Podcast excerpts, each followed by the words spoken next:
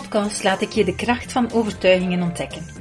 Zo zal je geïnspireerd worden om ook jouw weerstanden, angsten en twijfels aan te pakken en om te zetten in actie en daadkracht.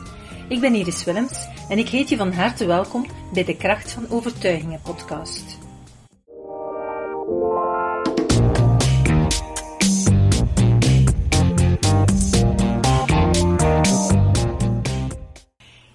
In deze aflevering laat ik je meeluisteren naar een gesprek met Sylvie Stuik. Zij is een van mijn cursisten die al langer bezig is met het werken aan haar overtuigingen, in het bijzonder rond zelfvertrouwen. Maar in dit gesprek zal je ook merken hoe ze zelf een enorme ontdekking doet als het gaat over werken aan overtuigingen in verband met gezondheid of gezond zijn. Welkom uh, Sylvie. Dus uh, wij gaan het uh, vandaag hebben over een aantal overtuigingen waar jij mogelijk mee zit om mensen ook te inspireren. Um, en misschien ook te motiveren om er zelf mee aan de slag te gaan. Misschien kan je je kort even uh, voorstellen? Mijn naam is Sylvie. Ik ben uh, Pranalid sinds uh, september en heb toch al wel aan een hele reeks overtuigingen gewerkt. Maar ik merk toch wel dat het niet altijd eenvoudig is om overtuigingen te achterhalen. Mm -hmm. En dat het fijn is om ja, met iemand over overtuigingen ja, te sperren. Ja. Om zo uh, ja, toch nog diepere overtuigingen terug te vinden. Ja, ja. ja want je, je hebt ondertussen, en je bent er nu al eventjes uh, mee bezig, um, waarschijnlijk wel vastgesteld dat uh, eenmaal dat je inzicht krijgt in die overtuiging en je verandert, je slaagt erin om ze te veranderen, dan kost het geen energie meer hè, om, om, om die nieuwe overtuiging uh, toe te passen in je leven? Of, of hoe, hoe ervaar jij dat? Ja, dat klopt. Ik vind als je de juiste overtuiging te pakken hebt en je, kan, en je hebt daarop gewerkt, dat uh, het leven makkelijker wordt, dat, je, dat het ja, dan ook gemakkelijker energie geeft en dat je ook meer in staat bent om van uh, de kleine dingen te genieten. Mm -hmm. En dat je die ook veel gemakkelijker opmerkt. Ja. Kan je eens een voorbeeld geven van iets wat dat jij veranderd hebt in de voorbije maanden en waarvan dat je nu voelt van, ja, dat heeft bij mij wel al heel veel veranderd in mijn, in mijn, in mijn doen, in mijn leven? Um, ik heb uh, heel veel gewerkt op mijn zelfbeeld en op zelfvertrouwen. Ja. En dat maakt um, ja, dat ik mijzelf zekerder voel en veel meer in mijn kracht voel um, dan ja, pakweg een, uh, een jaar geleden. Mm -hmm. En wat zijn zo de overtuigingen die je dan hebt ingeprent? Of uh, wat je nu aan uh, Heel veel overtuigingen die begonnen met ik ben het waard, ik ben goed genoeg, ik verdien het. En dan ja, bijvoorbeeld om succes te hebben of om mij goed te voelen of uh, om van het leven te mogen genieten. Ook ik hou van mezelf, ik hou onvoorwaardelijk van mezelf. Mm -hmm. Ja, dat soort dingen. Ja, dat is inderdaad, er zijn er heel wat natuurlijk, hè, want mensen denken soms van, oeh, waar moet ik beginnen? Um, ja, ik zeg meestal gewoon doen en begin eraan. Uh, en, en geleidelijk aan uh, groeit dat wel en kom je tot, tot meer inzicht. Is dat bij jou ook zo gegaan? Dat is ook zo gegaan. En um, ja, je komt dan soms uh, overtuigingen tegen op de gekste plekken. Bijvoorbeeld ook als je een boek aan het lezen bent en dat er dan iets komt en dat je, ja, allee, dat, ik heb dat dan, uh, dat ik voel, dat komt binnen. En dan leg ik mijn boek opzij en dan print ik een overtuiging in. Want de juiste overtuigingen komt die dan ook gewoon tegen op je pad. Mm -hmm. Natuurlijk, op dat moment kom je ze tegen omdat je weet van, ja, je focus zit er ook op, je staat ervoor open en je wordt je bewust van, uh, ja, ik zit met heel veel overtuigingen, hè, want dat is denk ik wat dat voor veel mensen de grote uitdaging is van, we denken vaak van, ja, wat ik denk, dat is zo, hè, dat, dat, is mijn, dat is de waarheid. Tot wanneer je inderdaad gaat uh, bezig zijn met overtuigingen en gaat beseffen van, het is maar een deel van de werkelijkheid. Hè. Het, is, het is mijn werkelijkheid. En als ik die overtuigingen verander, dan verandert ook mijn leven eigenlijk een stuk. Hè. Ja, dat klopt. En ook zo het gevoel van dat je veel meer controle over je eigen leven eigenlijk begint te krijgen. In plaats van uh, het gevoel te hebben dat je wordt geleefd. -hmm. Ja. Um, ik hoor jou dat straks zeggen, uh, ik zie mezelf graag, um, ik, ik accepteer, ik ben het waard en, en dergelijke. Dus zijn tegelijkertijd ook al een beetje zaken die mensen kunnen inspireren om ook mee aan de slag te gaan. Um, het is wel zo dat natuurlijk, heb jij dat ook ervaren, als je het niet, als je, allee, dat er eigenlijk ook soms overtuigingen zijn die je wel al weet met je verstand, maar zolang als dat ze niet echt in jouw systeem echt ingeprent zitten, dan, dan werkt dat niet, niet echt, hè? Ja, en dan uh, voel je ook eigenlijk zo een, uh, een gevecht in je brein. Mm Bijna een oorlog van twee stemmen tegen elkaar. En ja. oh, dat voelt zo vermoeiend. Ja, dat is ook zo. Dat, dat, dat put u echt uit. Hè. Dat is ook eigenlijk de reden waarom dat heel veel mensen in een burn-out komen eigenlijk. Omdat je jarenlang tegen je eigen aan het vechten zit. Um, wetende wat dat je moet doen, maar eigenlijk is het veel sterker wat dat in je brein zit en doe je altijd de verkeerde dingen weer opnieuw. Ja, en het maakt ook um, door die twee stemmen dat je heel hard in je hoofd zit.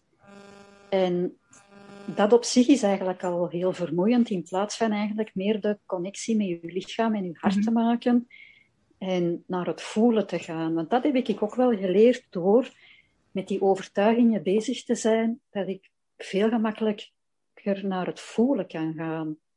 Ja. Mm -hmm. En dus eigenlijk, hoe kom je tot de juiste overtuigingen? Um, enerzijds zeg je door de dingen die ik hoor van andere mensen, door dingen die ik lees via boeken die mij inspireren, dat ik denk van, ja, die denkt er anders over. Uh, dat brengt je ook tot de inzicht van je overtuigingen. Um, ja, maar je komt ze ook gewoon dagdagelijks tegen. En dan uh, ja, voel ik van, oh, dat triggert mij. Mm -hmm. En als ik de gelegenheid heb om uh, ja, even naar het toilet te gaan of mij even af te zonderen, dan kan ik allee, die overtuiging te, allee, eigenlijk te lijf gaan. Hè? Ja, ja. Maar ja, omdat jij natuurlijk dat je de balanstechniek gebruikt, hè, wat voor veel mensen nog een onbekende ja. methode is, maar dat je dan eigenlijk wel vrij snel je overtuigingen kunt gaan inprenten. Ja. Uh, en dan en je het... het zit erin en ik ja. kan er ook naar leven dan. En als het niet kan, dan schrijf ik ze op. Hè? Of als het uh, is dat het een negatieve of een beperkende overtuiging is en ik heb nog niet direct een uh, tegenovertuiging, mm -hmm. dan schrijf ik ze op en dan ehm, bekijk ik dat later. En dan komt dikwijls het kwartje ook veel makkelijker wat dat de tegenpool kan zijn van die overtuiging dan op het moment zelf. Maar mm. het kan soms ook een gevoel zijn dat je niet direct weet van wat is dat hier? Maar door dan in die balanstechniek die je daar net noemde te gaan, kan je dan soms ook achterhalen van, ah oké, okay, het is dat. Ja, dat je dan eigenlijk soms ook omgekeerd werkt en dan nog niet direct het inzicht hebt. Hè? Want dat ja. is inderdaad iets wat voor, voor iedereen eigenlijk wel uh, vaak, we hebben veel blinde vlekken. Hè? Um, we zijn zodanig gewoon van zo te denken dat we er al niet meer bij stilstaan dat we een overtuiging hebben. Hè? Als we bijvoorbeeld zeggen van, ja, um, iemand zegt, ik ben, um, ja, ik ben nogal gevoelig en prikkelbaar voor van alles, dan wordt dat op den duur een overtuiging en dat, houdt ook in dat je brein, of dat jij zelf eigenlijk ervan uitgaat van, het kan niet anders. Hè. Ik ben gewoon zo, ik ben prikkelbaar. Maar het is een beetje, wat is de kip en het ei? Want natuurlijk, doordat je dan overtuigd bent van, ik ben prikkelbaar, ga je onbewust, ga je eigenlijk misschien ook al ja, dat accepteren. Ga je niet meer zoeken naar oplossingen om aan die prikkelbaarheid te werken, of om aan je stress te werken. Want stress veroorzaakt ook vaak de, de prikkelbaarheid nog meer. En, en daardoor kom je vaak in een een negatieve spiraal, waardoor dat het nog erger wordt en dat je altijd maar prikkelbaarder wordt, terwijl dat je terug weer naar een, een zekere prikkelbaarheid kunt, maar toch, toch veel lager dan wat je nu zit. Klopt. Heb je dat en ook? Hoe meer dat, je, hoe meer dat je doet, hoe, ja, hoe soepeler ook dat je daarmee kunt omgaan. Mm -hmm. Is er iets waar je momenteel mee bezig bent, dat je zegt van, ja, daar ben ik nu momenteel uh, rond mijn overtuigingen uh, in kaart aan brengen en aan het werken? Ja, ik ben momenteel uh, vooral bezig met mijn gezondheid. Mm -hmm. Dat ik ja, mijn lichaam eigenlijk toelaat om gezond te zijn. Ja. ja, want dat is ook zoiets, ik kan me voorstellen dat veel van de luisteraars denken, um, u zelf toestaan om gezond te zijn. Iedereen laat, stelt zichzelf dat toch, of laat zichzelf dat toch toe. Maar dat is net hetgene waar dat die overtuigingen over gaan. Hè. Het gaat hem soms over, over kleine dingen die ooit iemand tegen je gezegd heeft, of die je gehoord of meegemaakt hebt, waarbij dat je onderbewustzijn soms uh, ja, bepaalde overtuigingen gaat creëren, waardoor dat je, uh, ja, het kan bijvoorbeeld gewoon simpelweg zijn, doordat je in een bepaalde periode van je leven um, ziek was en daardoor aandacht kreeg, zou kunnen, ik zeg niet dat het zo is, maar dat zou kunnen dat uw brein eigenlijk daardoor van maakt van, ah, als ik ziek ben, dan krijg ik aandacht. En als je op andere momenten of op andere manieren geen aandacht krijgt, dan is dat voor jou de manier om aandacht te krijgen. En dat is een overtuiging geworden, onbewust. Je bent daar niet rationeel van. Ja, en ik denk dat je daar een, de bal recht in de goal gekopt hebt. Want ik voelde die zo helemaal binnenkomen op mijn navel. Uh, ja, maar ik ben er echt uh, even niet... ja, ik ben er even niet goed van. Ja, en kan je daar iets meer van duiden, dat je dat herkent, van waar dat zou komen, of is dat te, te vergaand gevraagd? Ja, dat komt eigenlijk ook vanuit de kindertijd. Mijn beide ouders uh, werkten. Mijn uh, vader was, is, allee, was zelfs workaholic en weinig thuis. En mijn moeder die werkte deeltijds als mm -hmm. zelfstandig pedicure bij mensen aan huis. Dus als ze thuis was, ja, dan moest er ook nog veel gebeuren aan poetsen en dergelijke. Maar ja, als ik ziek was, over het algemeen, dan viel precies mijn moeder stil en had ze veel meer ja, aandacht voor ons. Ja. En ja, daardoor merk ik eigenlijk wel dat, uh, dat het van daaruit komt. Ja.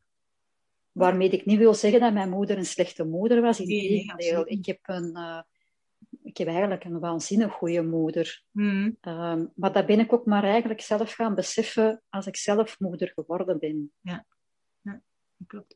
Maar je ziet inderdaad, het onderbewustzijn is een heel bijzonder iets. Hè?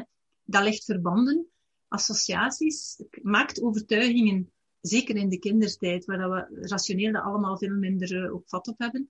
En, en dus ja, je gaat dan onbewust misschien bepaalde klachten, ziekten uh, gaan, gaan creëren, waarbij dat je brein denkt van nu gaan ze tijd hebben voor mij, nu gaan ze er zijn voor mij. En misschien is dat ook wel nog altijd zo. Hè? Het kan zijn dat je ook in je huidige leven, naar je eigen kinderen of met je partner of, of je ouders, dat daar misschien ook nog altijd een voordeel uitkomt als je ziek bent. Ja, en wat ik zelf eigenlijk ook aan denk is van, um, dat je dan ook meer tijd voor jezelf hebt. Ja, dat is een heel, heel terechte wat je nu zegt. En heel veel mensen hebben daarmee te maken. Dat is dat eigenlijk ziekte is een geldig excuus. He, want als je inderdaad ziek bent en je hebt de griep of, of weet welke andere klacht of, of, of ziekte, dan um, ja, dan kan je tegen je collega zeggen, ja, nee, ik ga er niet zijn. Of tegen je werkgever, of tegen je partner zeggen van, nee, ik ga dat nu niet doen, want ben ik. Dan kun je nee zeggen. En heel veel mensen die moeite hebben om nee te zeggen en hun grenzen te trekken, die hebben eigenlijk alleen maar eigenlijk ziekte als excuus om te kunnen nee zeggen. Dat is een veel gemakkelijker excuus dan echt te zeggen, nee, ik zit niet zitten, of nee, het is te zwaar, of het is te veel, en nu niet. Ja, ja die is heel herkenbaar. Ja. Ik weet nog van mezelf ook, het is, het is, uh, ik was, ik denk dat uh, het is wel twintig jaar geleden, maar ik zie nog altijd het beeld. Ik was ook um, in het begin van mijn carrière en dat was heel druk. En, um, en op een bepaald moment kreeg ik de griep. En die griep heeft lang geduurd door. Ik heb twee weken in mijn bed gelegen en dat was, ja, dat is niet normaal met die griep. Maar ik weet dat er toen een stemmetje door mijn hoofd ging, die zei van, eigenlijk ben ik content dat ik griep heb. Want nu, nu mag ik een keer nee zeggen. Alleen nu mag ik thuis blijven, een keer in mijn bed blijven liggen, een keer doen, gewoon, hè. Ik voel me wel ellendig, maar eigenlijk is het nog beter dan constant in de rush te zitten. En eigenlijk is dat, is dat hetzelfde. Hè. Dat is eigenlijk je, systeem die zegt van, oké, ik heb hier een helder excuus. En ja, met ziek zijn, ik mag alleen maar mijn grenzen trekken als ik ziek ben.